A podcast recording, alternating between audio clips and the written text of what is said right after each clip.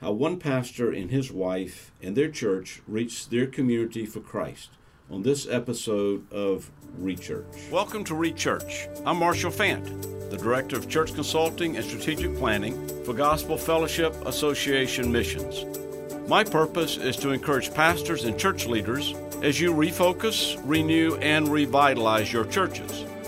We've established this podcast to offer practical tips and suggestions as you equip disciples to make disciples.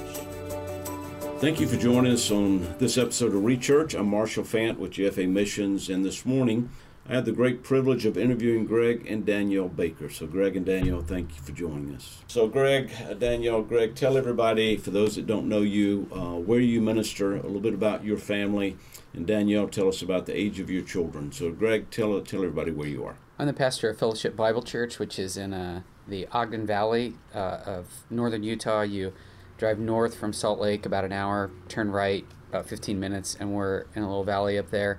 And you've been there how many years? I've been there eight years now, and uh, I took over from the planting pastor uh, who had been there, I think, 12 years before that. So I'm the first fully supported pastor. And so a little bit more about the church, and then we'll get to your family. I've been in your church, I've seen your church. So for, for Utah, it's a great self supporting church, right? I mean, yes. So, about how many people, just to give our audience an yeah. idea? Well, we've been growing. Our first, when we got there, the church was about 75. And then over the course of about five years, we didn't grow any. We, we actually went back, we went down to about 50 when we first arrived. And then we kept turning over the congregation because the economy was bad and people were leaving. And then in the last three years, we've basically doubled. So we've been running in the hundreds, you know, between 90 and 105. And for a Bible believing church in Utah, in the valley where you yeah. Live, that's mm-hmm. that's fantastic. That's a that's a good sized yeah. church in Utah. The mega churches down in Ogden run about 300. Okay. A really good sized conservative church runs that's in town runs you know between 150 and 200 so we've been doing really the lord has really been blessing good good so danielle family tell us about your family here well, we have four children, and our oldest is nine. He was actually born in Missouri, but then came to Utah pretty quickly after that. And then our youngest, uh, it's all the way down to two. So we have a nine year old son, six year old daughter, Charlotte, four year old son, Schaefer, and two year old Grace. Wow. Fantastic. I'm all tired right. all the time. yeah. And also, you know, your church kind of segues into Pioneer Bible Camp, right? So, y'all do a lot of ministry with uh, Pioneer again, I've had the privilege of seeing the camp. So yes. I think between Fellowship Bible Church and Pioneer Bible Camp, mm-hmm. really y'all's ministry goes all the way through most of Utah and the surrounding states. Is that fair to say? Yeah. Just well, for those listening. Yeah, all through Utah, and yeah. especially with the initiative we've begun. We'll probably get into this a little bit later. Something called the Sego Lily Foundation, and that's really going to be statewide. We're we're hoping. Um, but yeah, the camp has given us some inroads into the state and beyond. But we're really hoping the Sego Lily Foundation takes off inside of Utah. Good. Okay, so topic of our podcast this morning. Again, I've, I've seen your church, I've seen the way you interact with your community. And I think uh, for many years, our churches have forgotten our communities and we have isolated ourselves and just hired missionaries to go do our evangelism. Yep. And I've seen what y'all do. So let's talk through a little bit. First, uh, Greg, I'll let you speak to the church and to the men, how you've interacted, you know, your church. How did you make a way, especially in uh, LDS territory? Mm-hmm. What intentionally have you done? I know it all starts with prayer. It's bathed in prayer. I'm not yep. neglecting that ministry. But what have you done philosophically? Um, what is your theological persuasion for this? And then Danielle, I want you to address how your family's integrated in. So, Greg, talk to us a little bit. Yeah, there's really three scriptural bullet points that we sort of follow. Um, the first one being that to do the work of the evangelist. Okay. Uh, but what does that mean? Does that mean I'm supposed to go around like an evangelist and pull a fifth wheel and mm-hmm. only preach the gospel to unconverted?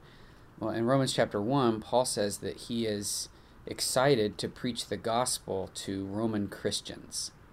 And so doing the work of the evangelist involves not only preaching to the unconverted, but preaching to the converted and helping them understand their own justification, helping them bathe in it to where we're feeding an army of evangelizers.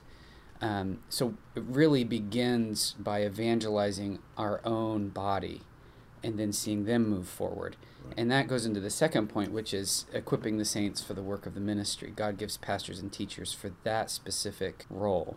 And so we're constantly evangelizing our own people, we're constantly trying to equip our own people. Um, the third sort of scriptural point that we kind of gravitate to is that the Apostle Paul, when he was traveling around, kind of stuck to what he knew. He would go to synagogues, he would go lecture, you know, at Mars Hill. There were, there were several avenues of ministry that he engaged in that he felt comfortable with. And so that, that's really what we've sort of gravitated to because when we first got there, we came with ideas of what ministry would look like. But Mormon land is a completely different culture. Okay, from, I back up just a second. So, in the valley where you minister, Yes. like, how many people are there in the valley? There's probably between 15 and 20,000. And then just over the hill, Right. um, it's about a 15 minute drive, is Ogden, which is it's the second largest city in Utah. All right, yes. and Ogden also has a university, right? Yes, Weber State University. Okay, so you've got Ogden 15 minutes away. Yes. The valley where you are 15 to 20,000. Yes. Got it. Okay, so I just wanted to fill that in. So as you're thinking community for our listeners, I wanted them to have some perspective. Yes. All right, so now you got your, your theological grid you're working through. Mm-hmm. So go ahead and take it from there. Yeah, so when we came, you know, we've, we've got ideas about how we're supposed to minister and get the word out. But ministering in Utah is kind of like this. Um, imagine they put you at the end of a dark hallway and, and they say, There's a target down there somewhere. You can't see it. And they hand you a bow and arrow and say, Shoot down there and hit the target. And you draw the arrow back and you shoot it and it goes thunk into the dark. And you have no clue where it landed. And so we just started doing a lot of trial and error. Hmm. And we had to be really flexible and nimble. We had to be willing to cut the cord on certain programs we didn't think were working. On the flip side, when we do encounter a program we think has potential, it requires a lot of patience to stick with it Okay. because LDS people don't trust. They don't trust very quickly at all. And we find it takes about three to five years of consistent contacts to really create that trust. And so, one thing we started gravitating to was what we know. And so, for example, I played a lot of baseball growing up, so I coach my son's Little League baseball team. Our associate pastor played a lot of soccer, so he coaches soccer in the Right. community. I played basketball for my high school team, so I coached a Little League basketball team. in soccer. Yeah, I coached soccer too, uh, even though I didn't really know what I was doing. um, um, and so and so we started gravitating to what we knew, and then I know sports, and so eventually we kind of landed on a on an evangelistic soccer camp, Okay. and that has yielded us so many contacts into the community more than we ever could have imagined. Uh, coaching baseball has lent to that, Mm-hmm. and so um, we More did. than VBS or Awana combined. Oh yeah, far far more. Awana and VBS were more for our own church people. We've discovered after eight Yeah. years, we really don't. So Danielle, do you, you do a VBS in the summer? Right. One And- week of VBS in August, so before the kids start school. We've done it in June too, thinking maybe if we change the month that might help, and it doesn't. We had our just for perspective, we had our all-time high at, for VBS attendance this year, Yeah. and it was 34. That's our all-time high. And Yes. the first year we did soccer camp, we had 75. The second year we had 110, I think, hmm. Wow. and then last year we had to cap it at 150. Wow. So Without even, I mean, we did try, but without even trying like we did for VBS or Awana, So they just come. So theologically, you're working through that. You found what is comfortable for you, mhm. where your giftedness is, and then you just kind of use that, and so there's begin to be a little light at the end of the tunnel. Is that Right. what you're saying? That dark tunnel. yeah, yeah, exactly. We're hoping so. So Danielle, let's pick it up with with you, the ladies, the children. I know again for the sake of our listeners who don't know. So you're in the middle of Mormon territory. Right. Uh, you're in a community of 15 to 20,000. So tell us how you integrate your life, your children, what safeguards you put in place at the same time, what boldness you have uh, with the gospel. I remember when Greg and I told some others that we were we felt like the Lord wanted us to go to Utah. A woman pulled me aside and said, "Well, you most surely will move away when the kids are teenagers, right?" And I said, "I don't think so." And she said, "Well, surely you will because you don't want your teenagers to grow up in that. They'll go the way of the world. And so you'll probably move away. You don't want them around that." And it shocked me a little bit because I thought God's called us to go there. I don't just leave because things might get tricky. So it did make me think, though, and the LDS community is deceptive in that they tell their children, tell our kids, well, we're just the same. We're mm. Christians just like you. And I can't tell you how many times my heart is broken over seeing our young people actually who were in the public school or um, around that culture all the time and are told that every single day. Right. They end up marrying LDS folks mm. or completely. Right, so let me push the pause button one minute because you're from the West, right? Sort of. Sort yes. Okay, so what, this is not just the West. You're in a very special. You're oh, in yes. a very very intensely pop. Yes. I mean, we know Utah, but for the sake of our listeners, I just want to make sure we're drawing this in. You're surrounded. What what percentage would be LDS there in your valley? Well, that's a really tough what? question to answer because um, claiming to be LDS. Yes, yes. Well, okay. So our valley is probably pretty representative of Utah as a whole. There's probably anywhere between half to sixty percent of our valley that is very true we call them TBMs, True Blue Mormons. Okay, yeah. um, they they go to a sacrament meeting every week. They're involved in the church. They take callings. They want to send their kids on missions, things like that. And then there's a certain percentage, of what we call Jack Mormons, and that's probably another 20 25 percent of people. Uh, and then and then there's people that aren't anything at all. Okay. But what we found is is that no matter how you shake it down, about 90% of the state has what I call a Mormon worldview where even if they're not practicing Mormons, even if they weren't necessarily raised in a Mormon home, it's in their background. And so their perception of God and their perception of truth is almost entirely Mormon. Hmm. And it's a worldview. Okay. And it's a worldview as different as Eastern Buddhism and the Islamic worldview. It's as different as that is, as the, the, Mormon like one is. They yes, look, they okay. look and yeah. they use a lot of the same terminology. So, go ahead. So exactly. Danielle, pick back up so now. that was a concern for me yeah. uh, when it came to schooling my children when they were ready to start going to school.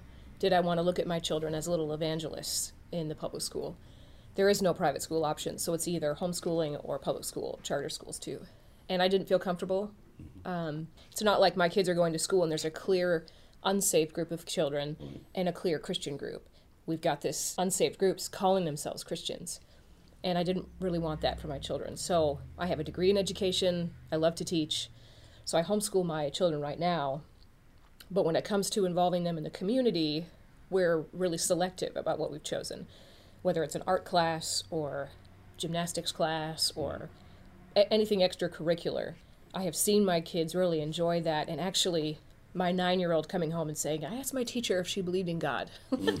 so he's getting some of that exposure sure. in a once a week class, but it's not eight hours every day, all you know, six days, five days a week. I'm saying there's an intentional. Oh, yes. You've thought yeah. through this. You've prayed oh, yes. through it. Yeah. And y'all have an intentional plan and purpose. And it might yeah. change eventually, yeah. but for but right it, now. For this season. Right. Okay, it's what I always like to say with our kids. For this season, right. this is what we're going to do. The way we see it is Utah will be benefited by our kids being really good evangelists when they're in their 20s and beyond. But this time of their life, from here to 18, it, it's really on us to evangelize them and train them. Right. And they're in training mode right now, not in evangelistic mode. Right.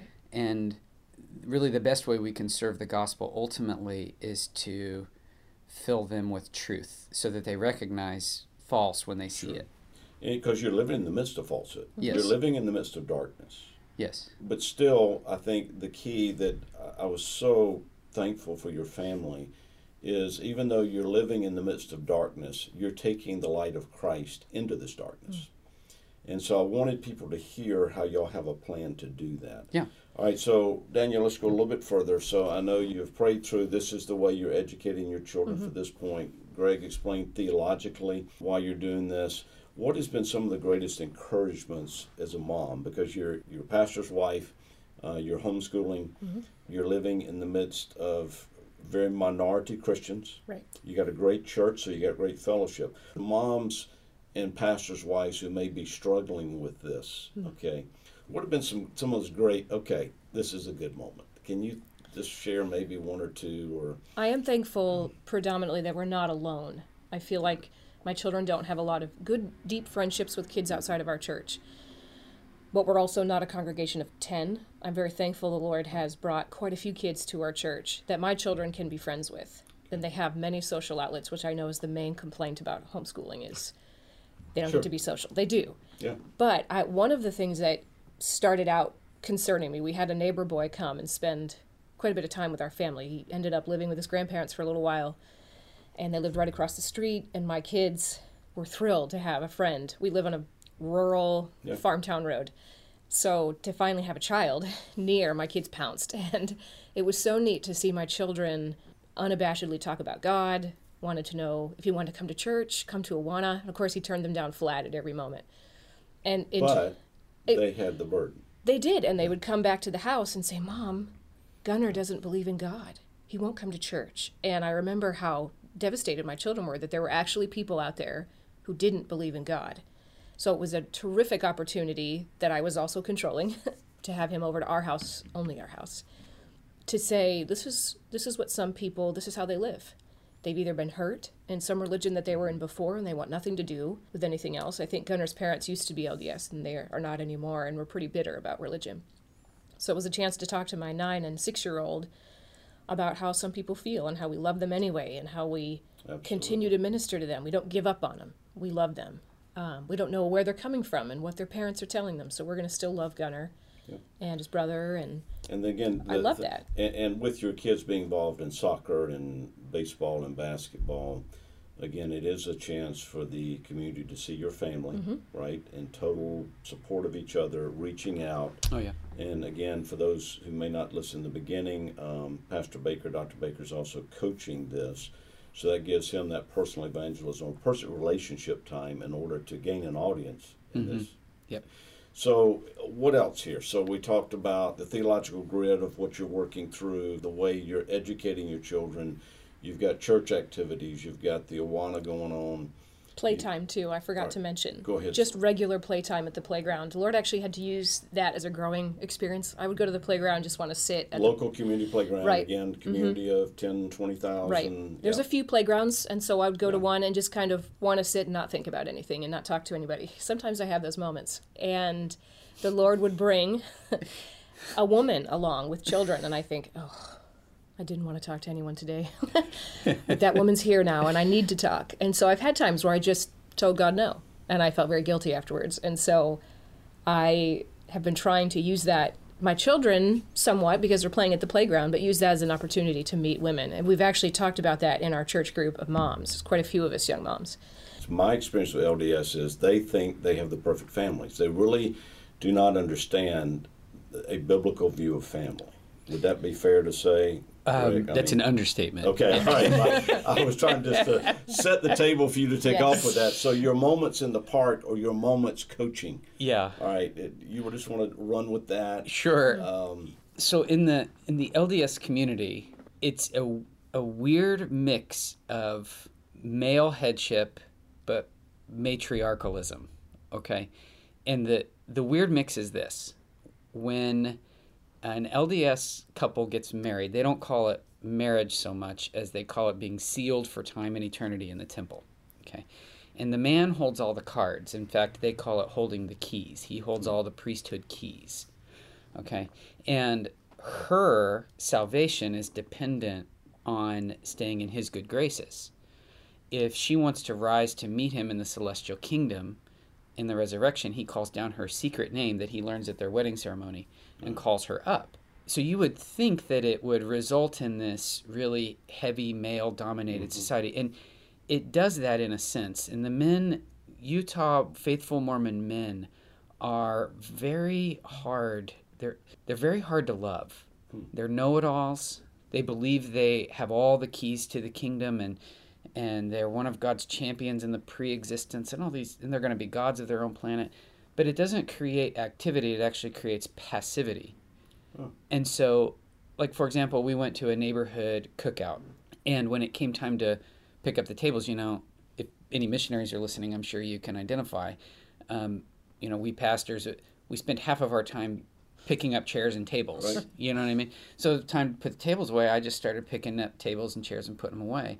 And I looked around, and none of the other Mormon men were lifting a finger, because that's not their job. wow. You know, and they were just off, kind of sitting, sunning themselves, you know. And it occurred to me that me serving was a really weird thing. It was just me and the other ladies there serving. So it creates this real passivity and withdrawn nature from the men.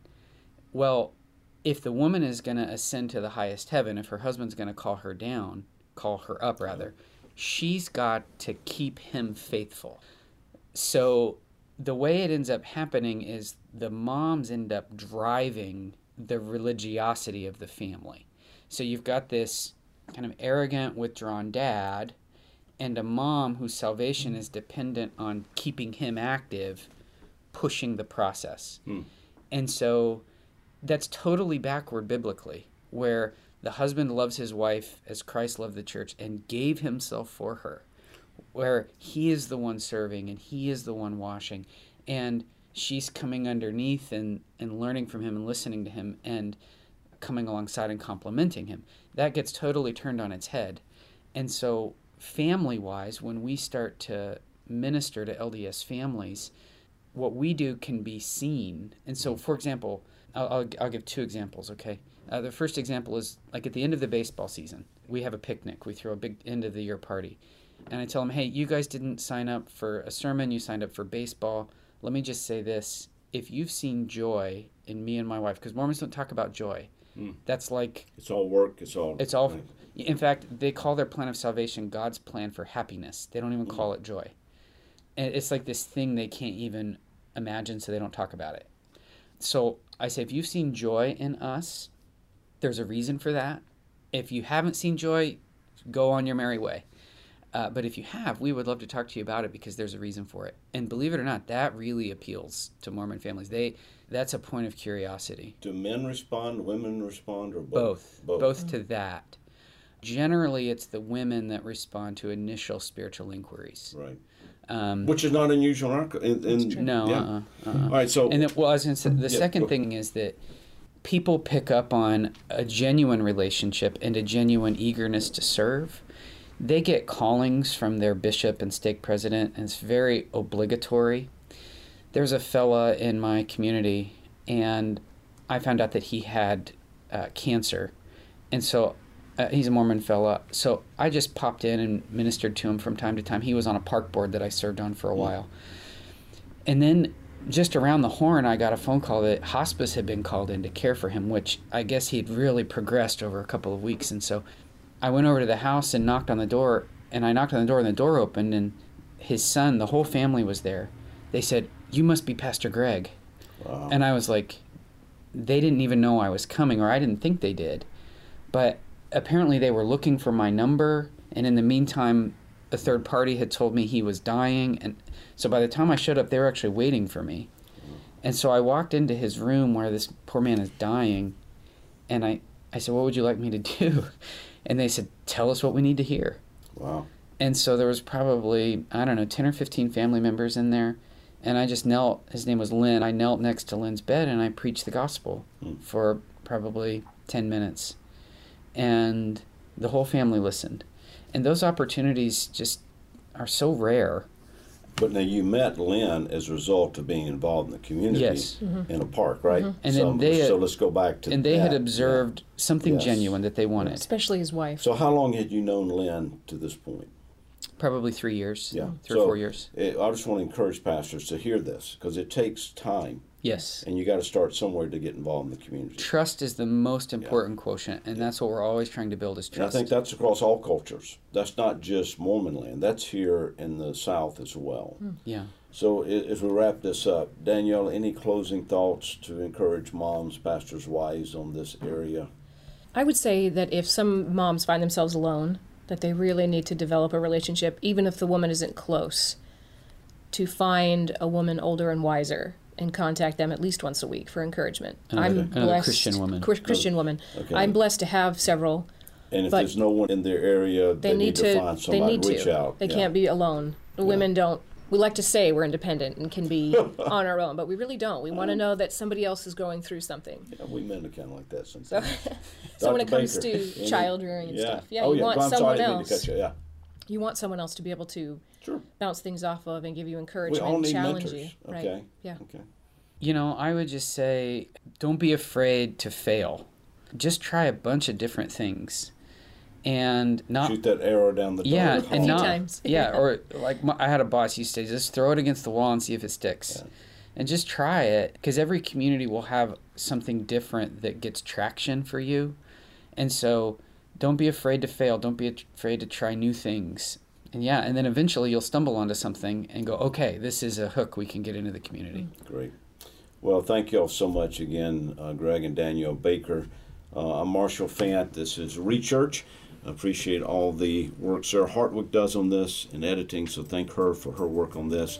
If you got any questions you'd like for us to address on Rechurch, you can email me at mfant at gfamissions.org. Okay, Greg, Danielle, thank you all so oh, much. Oh, thank you. Thank you. You're listening to Rechurch, a podcast of Gospel Fellowship Association Missions. If you would like more information about our ministry or how we may assist you and your church, visit us at gfamissions.org slash consulting.